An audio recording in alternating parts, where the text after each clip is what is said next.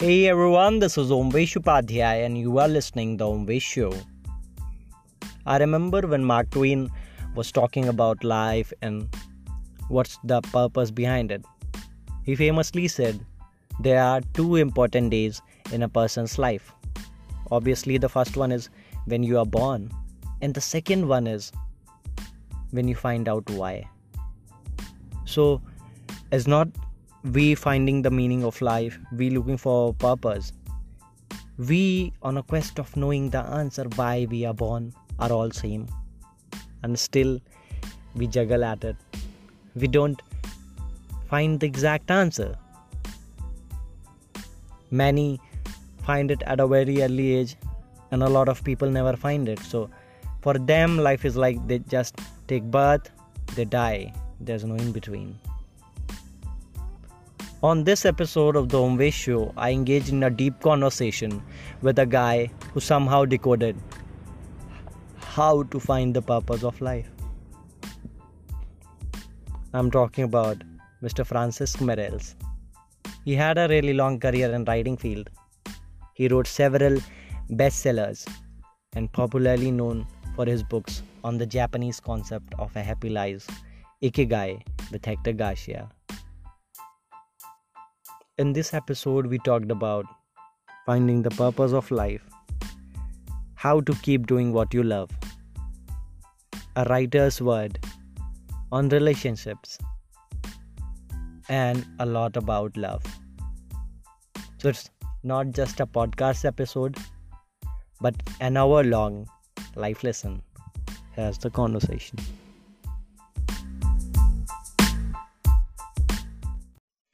This is Francesc Miralles, and I am listening to Omvesh Show. So, hello, Francis, and welcome to the Omvesh Show.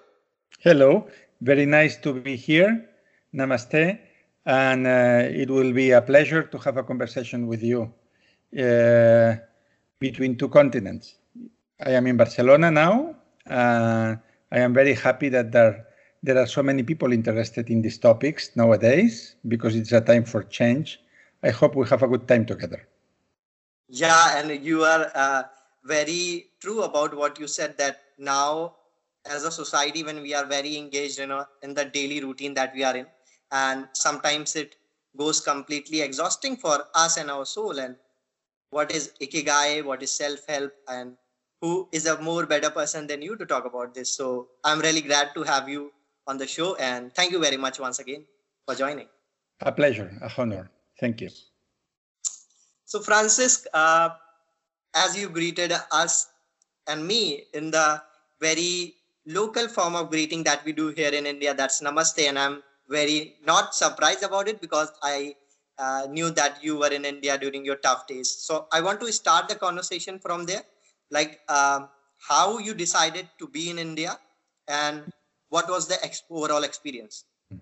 Yes, there is a tradition among the artists of the West world, uh, at least in Europe, but I think it's also happening in the United States, that when you feel stuck in your life and you are very young and you don't know what will be your your pathway in this existence, you don't know your ikigai, many people live for, for India because India is the mother of all spiritualities. It's a very ancient culture with a, a lot of different impressions that you can get. And so, for somebody who is creative and for somebody who wants to discover something from yourself, it was my case, India was a logical plan to, to do because I had read a lot of authors uh, from the country.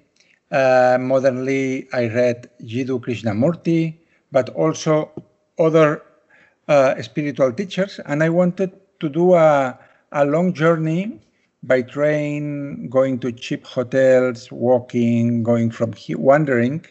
So to decide what to do with my life, and it was in this in this trip for the first time that I wrote a novel. I bought a notebook in a market, I don't remember, in a village, and a pen. And then every evening, when I was in the hostel, when I was in the cafes, I was writing some pages, and it became my first novel. So I can say that India made me writer because I had so many impressions every day. There was so much to tell that I decided to start. And that is really beautiful because uh, it is always about like you know something about your country, but when you hear all this about your country and the legacy that it follows from someone else, especially from abroad, uh, could you like please tell in particular like what places of India you visited and any particular incident that completely changed and transformed you? Yes, because if you live in Europe, in Europe there are many small countries. So if you go to the center of Europe, you see Switzerland, Austria, Luxembourg, Belgium. All of them are smaller than an Indian state, but it's very similar life from one place to the other. So if you are in Switzerland or you are in Luxembourg or you are in Holland, there is not much difference. People live exactly the same. And when we go to India, by that time it was even more impressive, you are looking for different universes. And so when I was first in Bombay, what I saw inside Mumbai was so many different cultures because I saw Jains, I saw Hinduistic temples, uh, I saw Parsis, I was in quarters with very rich people in front of the sea. I saw very, uh, very poor people, uh, the, the country, rural places, the city. So, yeah, even from the beginning, I saw that there were many different worlds inside the same city. And this is very exciting for a writer, for someone one who wants to write, because you have a lot of impressions every day, a lot of conversations with people who are very different. You could talk in a cafe with a gentleman who had studied in Oxford, and you could talk the same day with a person who couldn't write or read. So, and all that was India. And then when I started my, my trip, reading a lot also uh, books of the different spiritualities, uh, I realized that Europe, that the Western world, is a very small part of the culture of the planet, and that we have a way of living but that is very similar from United States and the shops and all this, but that there are other realities, and these realities are not inferior, are different. And then I discovered a bit the source of many things that have become fashionable so we, we talk nowadays about mindfulness. It came from New York, from the professor Jon Kabat-Zinn, but actually mindfulness is the same that 3,000 years ago was done in India. And so it was interesting to see the yogis, the gurus, the people who have always done that, but maybe they don't have the brand, something commercial for the world. But it was like coming back to the roots of all the beliefs of the planet. Yeah, exactly. Because here in India, it was always about self improvement. That's why mm-hmm. uh, we never went outside our country to propagate our religion. That's why most of the times you hear something in the Western countries, and that's already into our Vedas or in our ancient yes. scriptures. So, exactly. yeah. So, was that a culture at that time in the European countries, like in particular, that promoted you or inspired you to come to India? Yes, uh, I was very curious. In which year does it happen? It was, I, I would say, it was 1999, more or less. And India was very, very different from what is now because I came back uh, in January this year to, for a book tour and everything but was very different. Uh, in, in these 20 years, progress has been huge and uh, the middle class has grown a lot and actually, it had nothing to do with what I experienced. I suppose if you go to the rural parts of India, you can still find that, that kind of people. But in the center of the cities, it was uh, already very similar to any big Western city. Uh, modernity has come to India, and many people want to live like in the United States. That's normal. It happened in Spain too uh, when they started with the progress, they were seeing TV movies and they wanted to live like that. And I think in, in a part it's a pity because what people from the bottom are imitating is uh, much less valuable than the, the, the, values that, that are in the country. So I think that's not a chance that the big writers from England, from United States, from many places have always come to India because you have a treasure in all this diversity and uh, we should follow you, not the, the opposite way.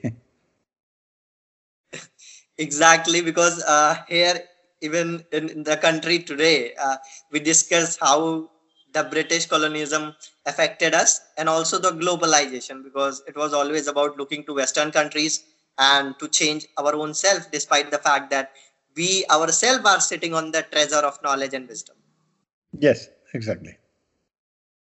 So, Francis, there is one another reason I connect with you is that you did a bit of journalism in your undergraduation, but eventually you yes. dropped out of the college. What was that story? Yes, the story was that I didn't know what I wanted to do with my life. I think it's very difficult when you are 18, 19, that uh, you must decide the career. You must decide what the rest of your life will be. Because you finish what in Spain is called baccalaureate, the high school. You finish the, the, file, the high school, and then you have three weeks in which you put some options to the universities, to the colleges, to the professional schools. And if you are accepted in one of these options, you are going to study there five years, maybe more, and you will spend the rest of your life doing that. And you are um, sometimes you put that option just because you don't know, because you think that you can be accepted in this place. And so there are many people who become lawyers, who become many professions, uh, and they didn't consciously uh, these possibilities. And, and I was in that situation. Uh, I loved writing, and I thought going to journalism would be a good option because I thought that University of Journalism would be to become someone like Tintin, like the comic character, like the journalist we see in the movies that is going to the war, that is going to do very special reportage, that is uh, compromised with the truth. And I came into the faculty, into the university, and it was everything very boring. I was studying Spanish and Catalan and history and a lot of theoretical things. And the whole week, there was only one hour in which we were writing something. So I wanted to, to learn to write better. So it was not the place for me. Then I changed my idea. And after that first course, I went to English and German literature and I studied that. And then I was many, many years doing that because I was traveling all the time. I was living in refugee camps during the Balkan Wars. So in the end, uh, a career, uh, a university study that had been normally four years, I was 11 or 12 years because in the middle I was always traveling, quitting, coming back. It was a, a time of a lot of instability because I was exploring the world, exploring what I wanted to do with my life. So, uh, while talking, you uh, described how it is as a teenager who is about to be in his early 20s, the existential crisis that every hmm. young guy go through. So, was it like when you decided to do journalism, or it is from your childhood, like how your childhood went and Yes, I, I thought that journalism was a school to write, to investigate, to, to go to the street and do some nice report. And then I saw that everything was very theoretical and I wanted to live. I wanted reality. I didn't want to be all day reading articles and reading books and uh, assisting to uh, classes in which many professors were repeating the same one year after another year. So I, I would say I needed adventure in my life. And what I did in those years, it was 10 years of instability maybe, was working. I was always working as a waiter. Uh, I was working in in hotels. I was working in campings. I was mm, with many different things. And when I got a little money, I traveled for. I took a train and I went to some cooperation camp in the north of Europe, in Greece, in, uh, everywhere. Where and so I would say half of the year I was traveling, and half of the year I was working, and that was my university in the end, discovering the world. I wanted to see what was outside the college. I was not interested in in uh, boring professors.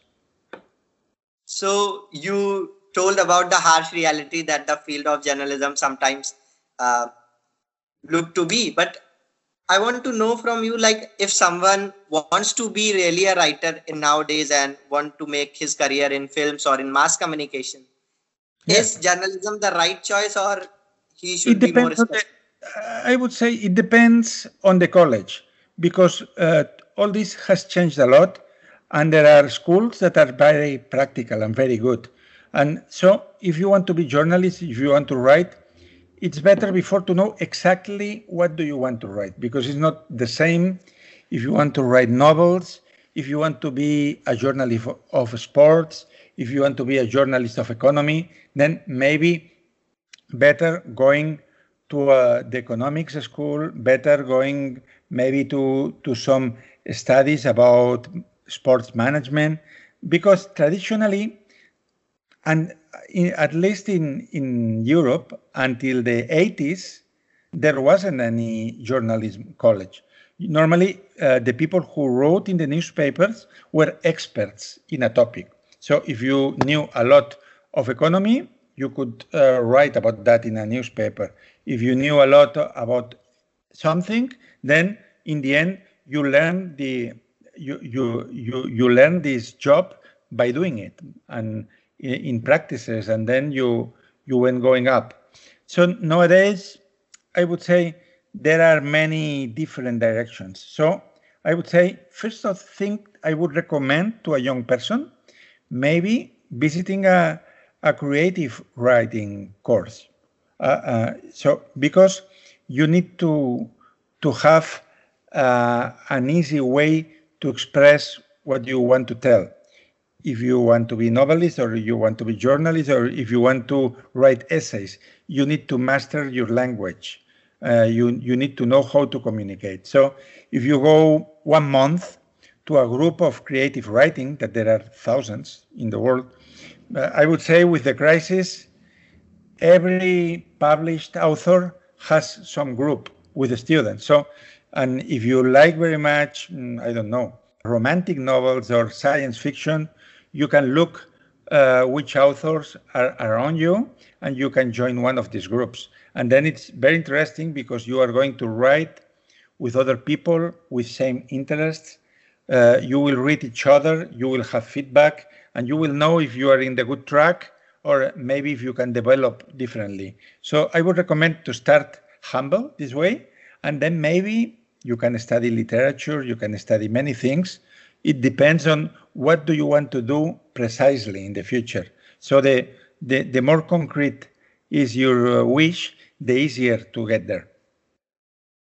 Yeah, so if I could simplify all that it means that you have to be more sorted when you are deciding that what you want to be and how you will do it and that's yes. why Ikigai is something that we help you in all this yes mm, it's normal in the beginning that you, do, you don't know exactly where do you want to be working. Uh, maybe you know that you like arts or that you like creativity, but you don't know if you would like to work on TV or if you, if you were, would like to write scripts or something, then uh, uh, if you follow an Ikigai course, what we recommend always is to, to try as many things as possible because you can try to write some scripts for a movie, for a TV series. Maybe you don't feel comfortable with that and then you you write something more intimate, something more personal,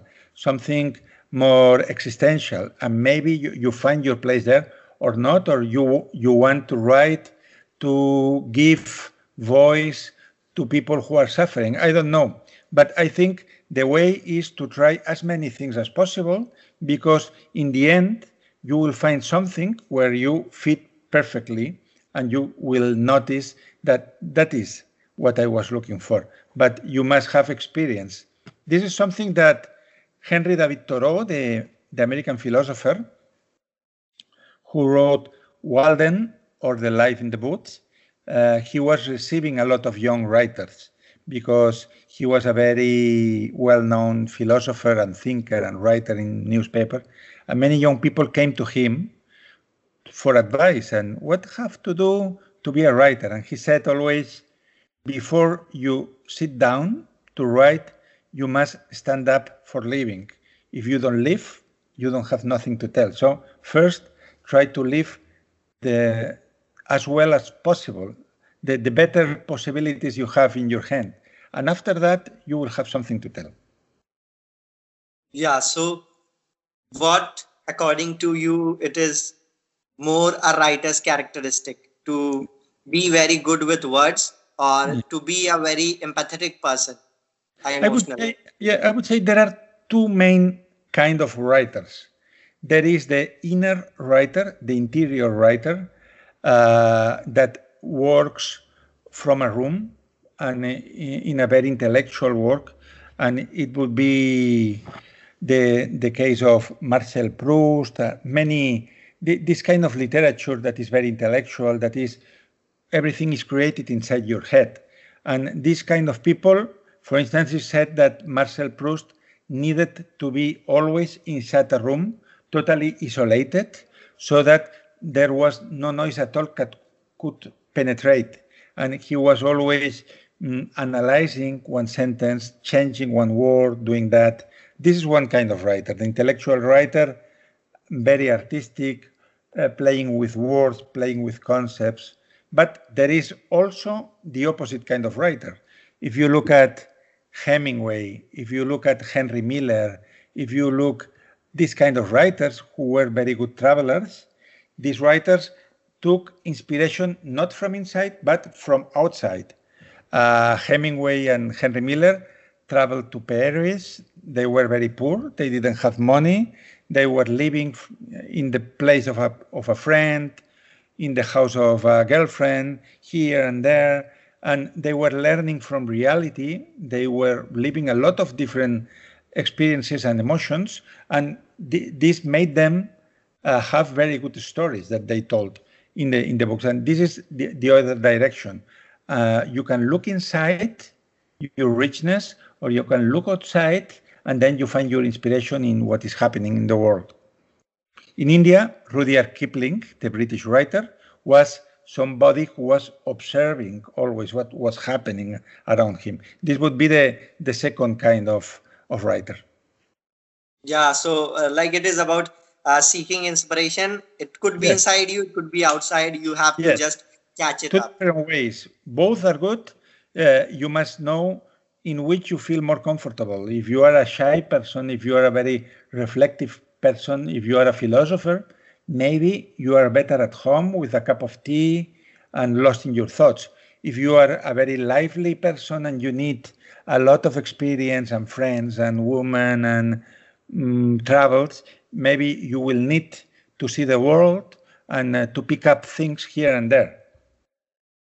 Yeah, and uh, to tell you about an incident that happened with me uh, here in India, uh, there's a very popular fair that happens, Kumbh Mela, that is very famous worldwide for the fact that every fourth year millions of people gather there, and it is in the history of mankind the most people's gathering, and they are like in millions, about a huge gathering. So I went there last time when it happened, and just the vibrations that hit me, and I could possibly wrote about a hundred of pages about what the atmosphere and how I felt about it. And that is a po- power of vibration and the vibes that inspire someone. So you came to India, and then you went to Japan. Like you were moving from western hmm.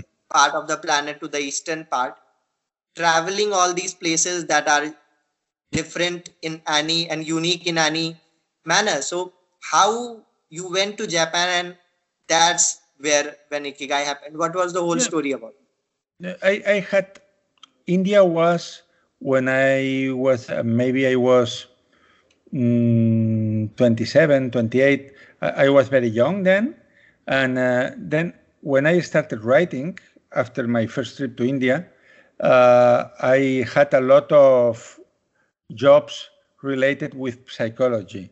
I wrote for magazines, I wrote for newspapers, I worked in the radio, and they wanted me to write about authors of self-help, of uh, personal growth, of spirituality, and I was always making interviews to different masters and writing about the Tao, the Zen, the, the American Indians, many things. So I started traveling to Japan also for my profession because I had to write books about Japanese topics like the, the Zen Buddhism, the Wabi Sabi philosophy, and the haikus, and all this.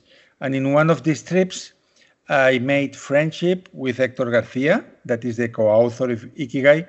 He's an engineer who lives there since 16 years and he's married to a Japanese woman. And we, we became friends and we wanted to do something together to explore some place where he had not been and there was something interesting uh, to, to, investigate. And then uh, his father-in-law said that north of Okinawa was this tiny village called Ogimi with the Guinness World Record of longevity, the place of the world where people live longer. It's called also the village of the centenarians. Then we yeah. planned reading everything about Okinawa, about the Okinawa diet, about the climate, about history, about many things, social organization. And in the end, we came to this tiny village and we started interviewing all the centenarians and we wrote this book, Ikigai. And from there, I have traveled almost every year to Japan, sometimes for work, sometimes to visit my friend or to explore some part of the country. But it doesn't mean that for me, Japan is the best place of the world. It's just a place where professionally I have had more attachment the last years. But um, I am very excited uh, coming back to India. I, I, think in the end I was three times in India, and there are other countries like Iceland that I am very fascinated from from this country, and I've been there four or five times too. I, I like I love to repeat trips because when I like a place, I want to go there in summer, in winter, in spring, coming back to places, coming back to that cafe, visiting again this friend. I, I like to go deep in the knowledge of something that I love. Okay, so uh, when was the last time you were in India? Last time was in January because uh, last year Ikigai in many bookstores was the number one book in nonfiction, and I was invited by Penguin India to go two weeks on a tour that was first uh, first it was in Calicut, then Calcutta, uh, Mumbai, Delhi, and Jaipur, and I was in uh, in book festivals, in interviews, in book signings, and it, it was two months before the pandemic. Uh, I was moving around all the country, and and after that, people finished traveling. I think, and the world changed. Yeah, definitely. After this, the world changed. But I think uh, it is like a introspection period, a months long introspection period for people who are working in creative fields Yes, people who are working in creative fields, uh, they have many opportunities now. For writers, this is a strange time that we are living. You can write very deep psychological reports about what is happening with people, what is happening with our values, how many people is changing life. Some because during this isolation, during this lockdown, they thought and rethought their lives and want to live in another way. Some others because they lost jobs and they must reinvent themselves. So it's a very interesting period because everything is unsafe, everything is moving all the time. And so if you are a creative person and you are flexible, you are going to experience many different things and you are going to have many opportunities also.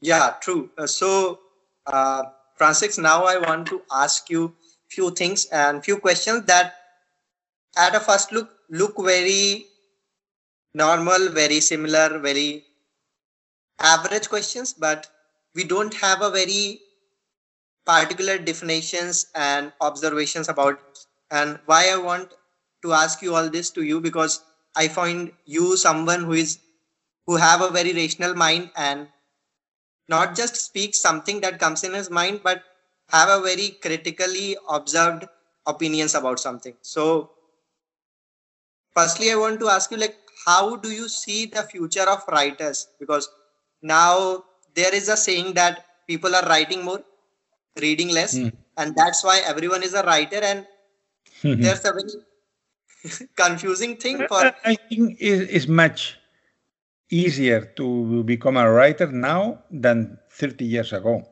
30 years ago before internet you needed a publisher. And publishers uh, were very serious men. Normally in the beginning were men and then also some women which received every day hundreds of manuscripts and they chose maybe one every 500 and then they decided that this person could become a writer.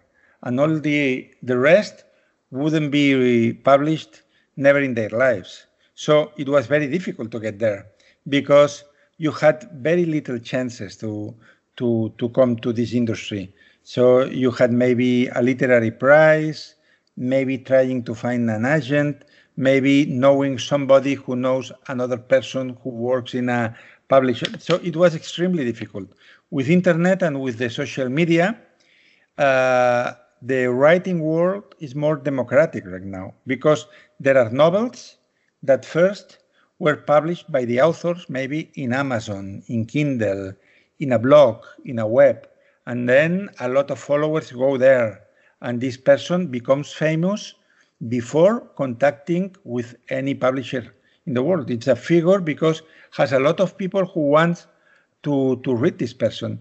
And then we have many, many different means right now to show your work to the world. You can do it through the, the, the social media, you can do it your own ebook, you can uh, publish your book in many ways, and you organize your promotion in, in Amazon or in Facebook or in Instagram. So because of that, we have the impression that everyone is a writer. Because when you are in the social media, everyone has a book and you see a cover here and the other there. I think that this is good. Then we will have the proof of time. So the, the question is after 50 years, which books will be remembered? Because also 100 years ago, it was very difficult, but I would say that 99% of the titles that came to bookstores, they are totally forgotten. They were never reprinted. And we remember Hermann Hesse, we remember Naipaul, we remember some names, but it's a very, very minority. So even that nowadays it's much easier to write, to be published, to be known, time will tell which uh, works were universal and which not yeah because uh, when there's a lot of platform everyone is a writer who have his account on social media. And as we say that everyone is a journalist who have camera in his hands. So this is the problem the writing community and the journalists yeah, uh, but it doesn't happen anything because everyone writes every everyone has a blog or something but not everyone is a master. So when when you are looking for something that inspires you, you are not going to choose random something that uh, any person writes. You you are looking for something very very special, very specific.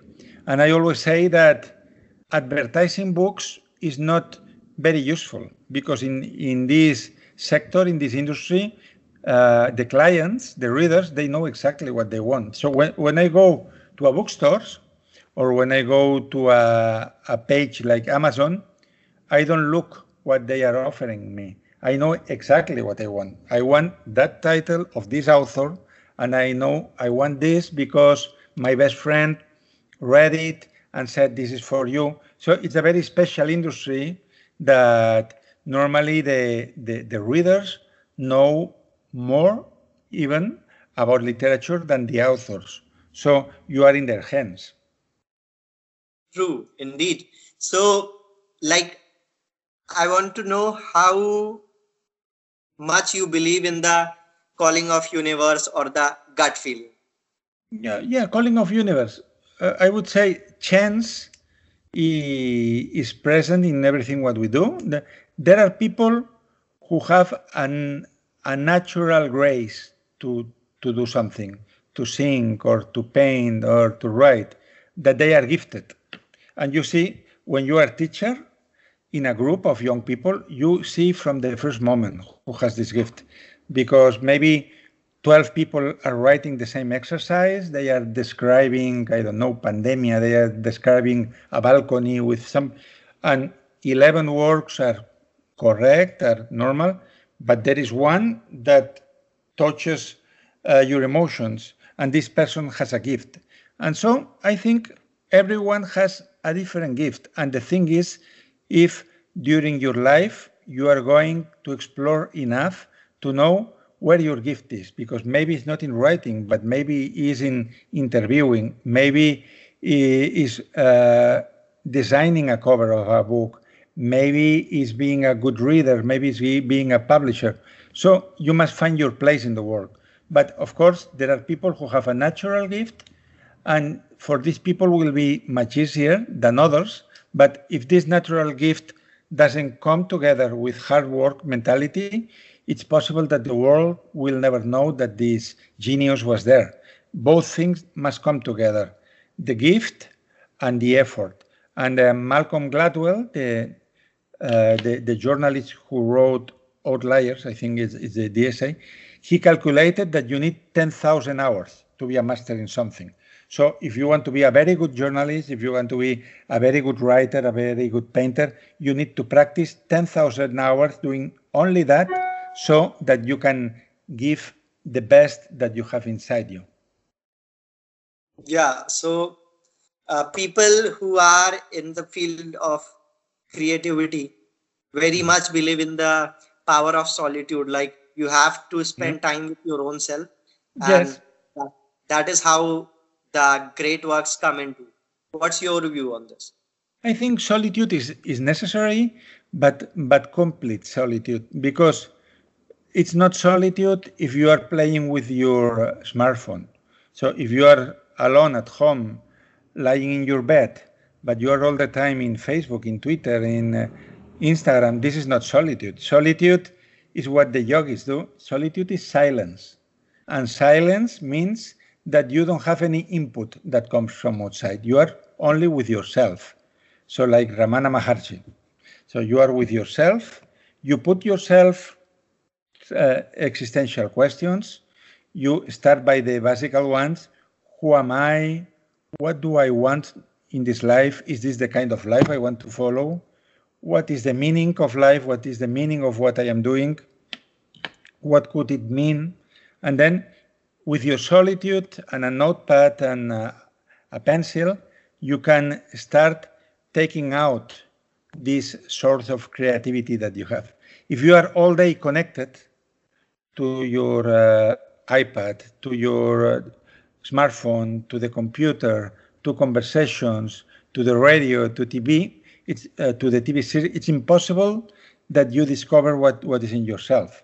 You need to be to to have the courage to be in silence and to know yourself because if you know yourself then you you will have uh, a more clear idea of what can you give to the world. So solitude is necessary for a writer, even if it's one of these writers that explores the world, but they need to be alone also to uh, comprehend, to uh, make a synthesis of what they are living. Mm-hmm. Yeah, indeed. Uh, a very uh, valuable answer from your side. Like, it is not about being alone and just scrolling your Insta or social media feed. It is about being with you and in introspective. Exactly. Yeah. Being alone for me would be more leaving your uh, your smartphone in a box, leaving it in, in your room, and going to the street to walk without any connection with the social media. Just observing what is happening, the trees, the people. Uh, a dog comes here, a car. There is the, these two lovers there, without any digital interference uh, I would say doing alone has a lot to do with the analogical relationships we have with the world, because we are used now to have two brains, the, the human brain and the artificial brain, and both are all the time connected. So we need to disconnect from these devices to connect with deeper things that are inside ourselves. And then you can be spiritually connected even if you are in a train with hundreds of people then you're with yourself, with, with your thoughts.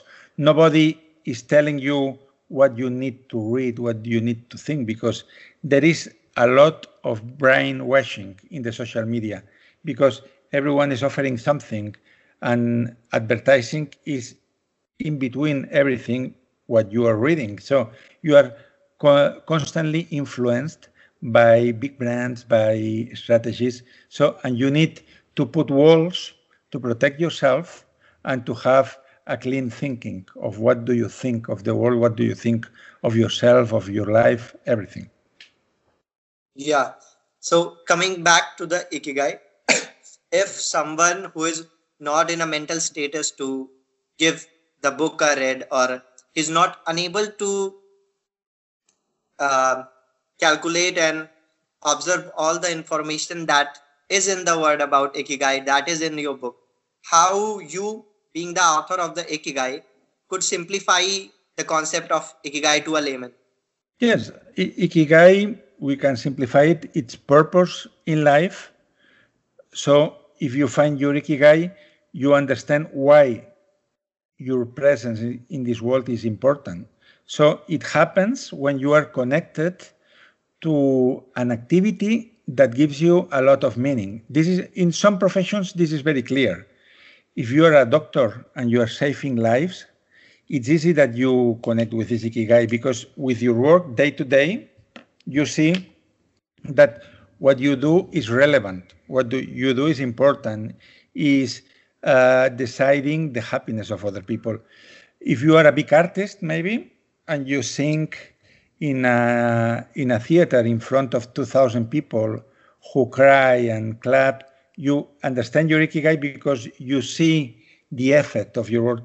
It's more difficult when you have a normal life. Then it's possible that you, you don't know exactly your purpose of life because uh, society pushes you to find a job and to find money and and to pay bills and to build a family and to buy a house and to have a car and this these things have nothing to do with our ikigai. These things are social obligations.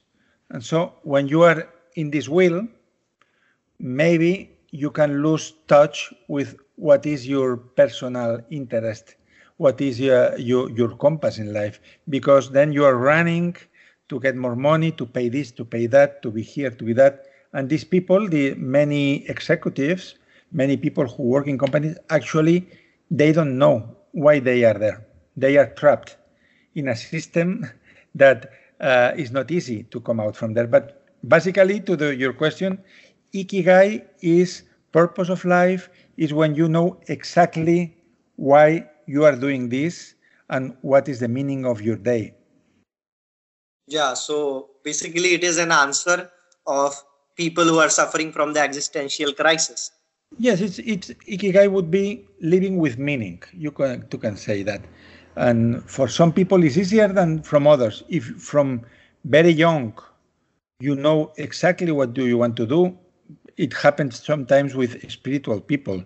There are people who want to be monks since they are children, or who want to do something special and they do it and they keep very close to this ikigai. But there are also people who change ikigai every six, seven years. Actually, uh, there is a, a, German intellectual, Rudolf Steiner, who said that our life change changes very meaningfully every seven years. From zero to seven, you are a little child. From seven to, to 14, then you are coming to a teenager, to, to a different thoughts. You have a, a more complex vision of life. From 14 on, then you have a, a sexual inclination. Then 21st, 21, maybe uh, you are already working. So you can have as many ikigais as lives you are going to live inside this. Because when we think of reincarnation, many people think of the Hinduistic or the Buddhist reincarnation that you die and you are reborn, but there are reincarnations inside uh, a single life because every time that your life changes, maybe that you get divorced, maybe that you change uh, this college and you start something new, that you lose your job and you start with a startup, you die and you are reborn and your ikigai changes. So it's normal that during your life, you can have five or six big passions that you will uh, exhaust in the end. And uh, maybe you come to a point to say, okay, now I have seen, I have experienced everything what I could learn with that. Now I need something new. And then it's easy that you have to cross a desert and it will come maybe months, maybe one year in which you are searching for something new. But human being is like this. And if we look at the biographies of big men and women, many of them have had different lives. Uh, people who were doctors, in the end, they were spiritual masters. People who, uh, like Siddhartha Gautama, uh, lived in very rich environment in the palace, then uh, a poor person in the pathway. So the human being has the ability to change very dramatically and to learn many different things. Because of this, we can have several ikigais in our life. And I'm very impressed and surprised by the fact that whichever the countries you visited, you know a lot about their culture and their stories. Oh, I, I like to read for, uh, about the, the places where I go. So always when I visit a city, uh, I try to know which writers, which important characters were there. I was in Paris three weeks ago, and I was visiting the cafes where two, three writers were working and writing about life. And so then I, I wrote some of the books of this. I am a curious person, and I like to understand from inside what is the, the, the heartbeat of a city and, and a culture. It was always this is something that journalists have, I think. Yeah, so uh, I could say then uh, by uh, your behavior, you are a journalist, and by heart, you are a writer. Yes, mm, I am a journalist because I am curious. I, I am traveler, and I like to know different people, different sensibilities. I like discovering, but I am a writer because I also uh, enjoy being alone writing, uh, creating something new. Were you ever been to Banaras, Varanasi? Varanasi, yes. In, in my in my second trip to India, that was around 2003, more or less, 2004. I was in Banarasi, Benares, Varanasi, and I was very impressed. I, I don't think I could understand everything what was coming there because uh, I would need to have a, a, a, deeper knowledge of Hinduism and the sacred uh, writings and all this. But I was very impressed by the atmosphere, the humanity there. And I was maybe three, four days in Varanasi. And from then I went to Nepal to go on with my trip to, to some places of Nepal. But uh, it's one of the most impressive cities I have seen in my life, of course. Yeah, so last year I was in Banaras. Uh, I was researching on a topic to write on uh, that is death, a taboo in India. So, mm. being a guy from a small town, I could say that when the globalization hit different countries and when it came to India in 1990s, it came to the metro cities early on in the 90s, but for us small town guys, it was like we saw the old India and we were grown up in a modern India. So for me, my childhood and uh, teenage years were like growing up in both the Indias. So in our families, in our Indian families, we never talk about deaths. Like we know that it is the harsh truth of life, but even if we say that someone died, uh, the parents come to us and say, "Don't mm-hmm. use that word." Uh-huh. So I was always very curious about like what it is in reality and how it is seen in our religion, the Hinduism. So I now want to ask you, like you wrote several bestsellers, and even you are now curious, how do you want time to remember you, Francesc? I, I don't know. I I consider myself a humble person because my parents were working class people. My father worked in an office in a very low job his whole life he was not an ambitious person who wanted to, to have higher positions and to earn more. He was a very shy person and he always worked in the same position and uh, having a very low salary. And, and uh, my mother was Sewer, was a, a person working at home with women who came. Normally, they were fat women who couldn't find uh, dresses in the shops. They went to my mother because they needed special measures. And they, she was sewing for them for very little money. And because of this, I have a mentality of not being anybody special. And I don't feel more important than the baker or than any person that I cross uh, in, in the street. So I would love to be remembered as someone who did something so that life was easier. Some someone who who helped to to fight the suffering of the people, reading a book or with a nice conversation or for any other reason. So I think basically like, like Buddha, the the highest task that a human being can do is helping the suffering of humanity. And from your place, if you can get it in in some extent.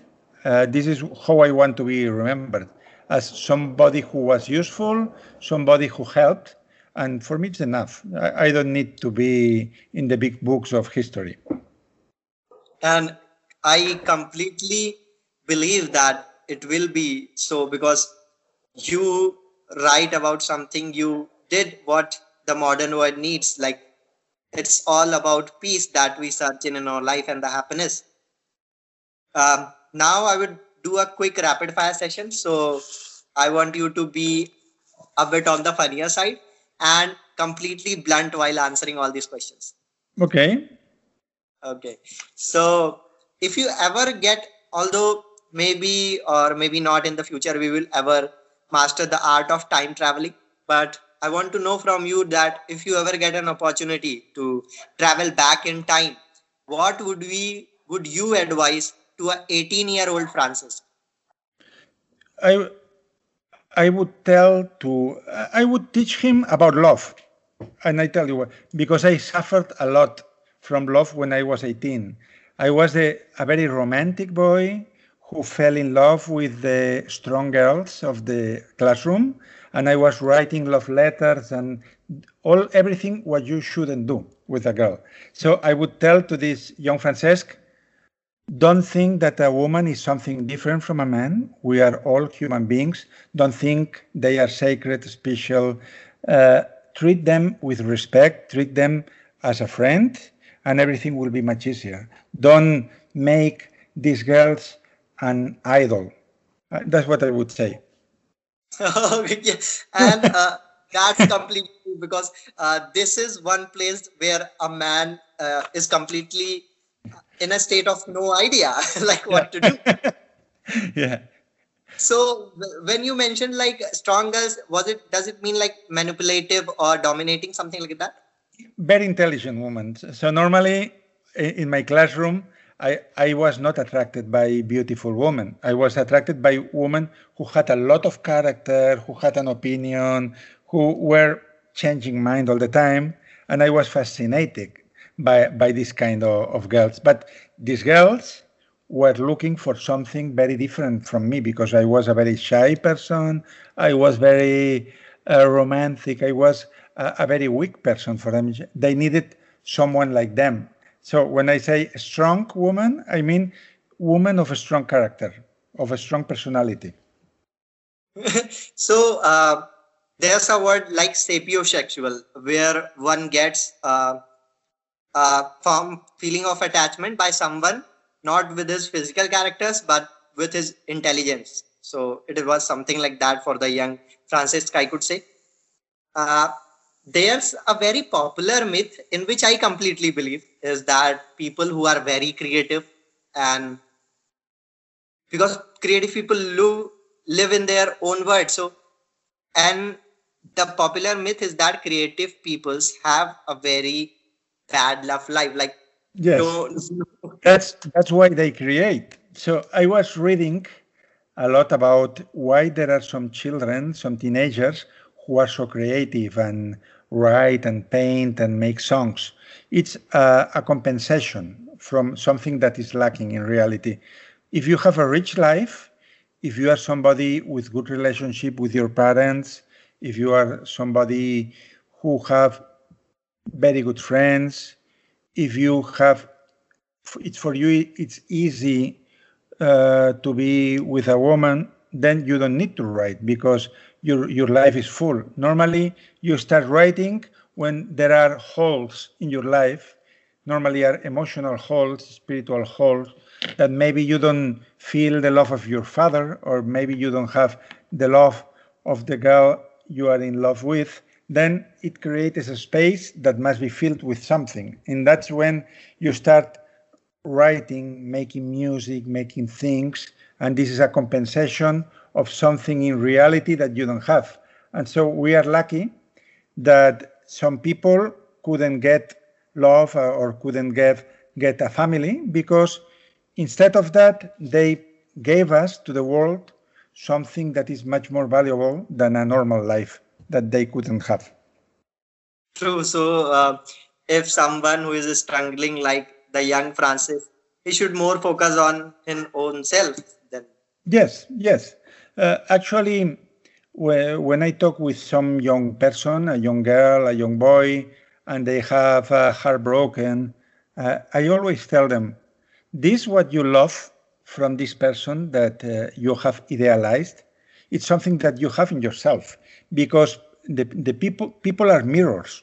Normally, you feel attracted by people who resonate with what you are. So, if you are admiring somebody a boy, a girl that is very creative, maybe it's because you are very creative too, and you are projecting what you have in this person. So change the focus, put the focus in yourself, make things that are valuable, and then you will feel proud of what you do, and love will come easily. They will come to you. You you you won't search for nothing then. Exactly. This is uh, what I believe is that uh, what you lack as a person is yes. what you look in a partner. Exactly. But what you look in a partner, maybe it's something that you have hidden inside yourself. And because of that, you recognize it in the other. Happiest moment in life? Happiest moment in life? I, I would say that I am happy very often. It, it's not a, a long happiness. Maybe I am happy some hours and then something happened. But maybe the happiest moments of my life, it could be easily this first trip to India, but also when my son was born, of course. And I would say that every time uh, I in, in my list of values, friendship is number one. And so I would say every time I am together with friends doing something special, I feel I am the happiest person in earth. So friendship for me is the paradise. So when you are with good friends, you are traveling or you are watching a movie or you are having a coffee or you are walking together, for me, this is the idea of happiness. And second idea of happiness is being on a train because I love trains. Because of that, I appreciated very much India. So I could be in a train two days crossing the country. And for me, being in a train with a good book, reading the book and looking at the world, for me, this is perfection. True. So you are an accomplished writer. You wrote several bestsellers and you are a very well known in the writing world. How do you see the future now? Like uh, five to 10 years from now, what are your future plans? My future plans is to conquer more time. I don't want to have more money. I, I don't have a good relationship with money. When I have money, I distribute it to my family, to friends, to I, I lose it. I, I, I, am unable to to keep the money. So what I my aspiration is to conquer time, to have more time for myself, to work less, to have more time for my son, to have more time for friends, to contemplate the world, to to go to the street, to sit with a book. That that that's my plan for the next ten years. Yeah, so it is like uh, giving more to the world and being in peace, like. Yes, being in peace, running a simple life with simple pleasures, and having peace of mind. That that's what I want. I, I I don't want to have houses. I don't want. I don't have even a driving license. I, I cannot dr- drive a car. You can imagine. So, uh, Francis, like if you ever suggest a single book to read and change your life from your best reads, which book it would be? Uh, I would say there is a book that when we are children and we are teenagers, it has a huge influence in every reader, but maybe most Indians know it. That is The Little Prince of Antoine de Saint Exupéry. I would say that in Little Prince there are very, very big teachings of life. And for people more interested in psychology and spirituality, I would say that necessary reading of the 20th century is The Man in Search of a Meaning the book of Viktor Frankl. These, these two books, I would say, they are very essential for the life of everyone. I am really seeking forward that the books you suggest, when people will read it, it will add a great value to their life. And this is the power of books that we talk about. And this was the last question that I had from you, and it was really, really nice talking to you.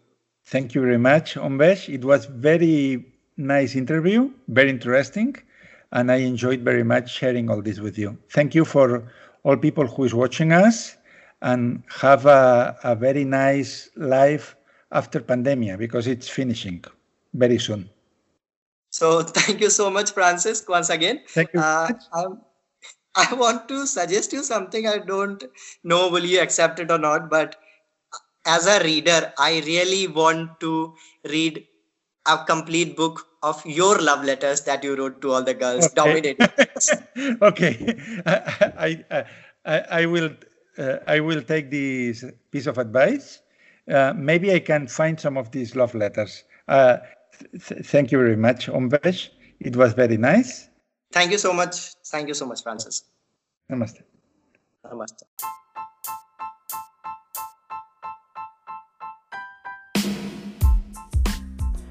So, guys, this is the end of the episode. I hope this podcast added value to your life. For more such episodes, stay tuned to The Omvesh Show.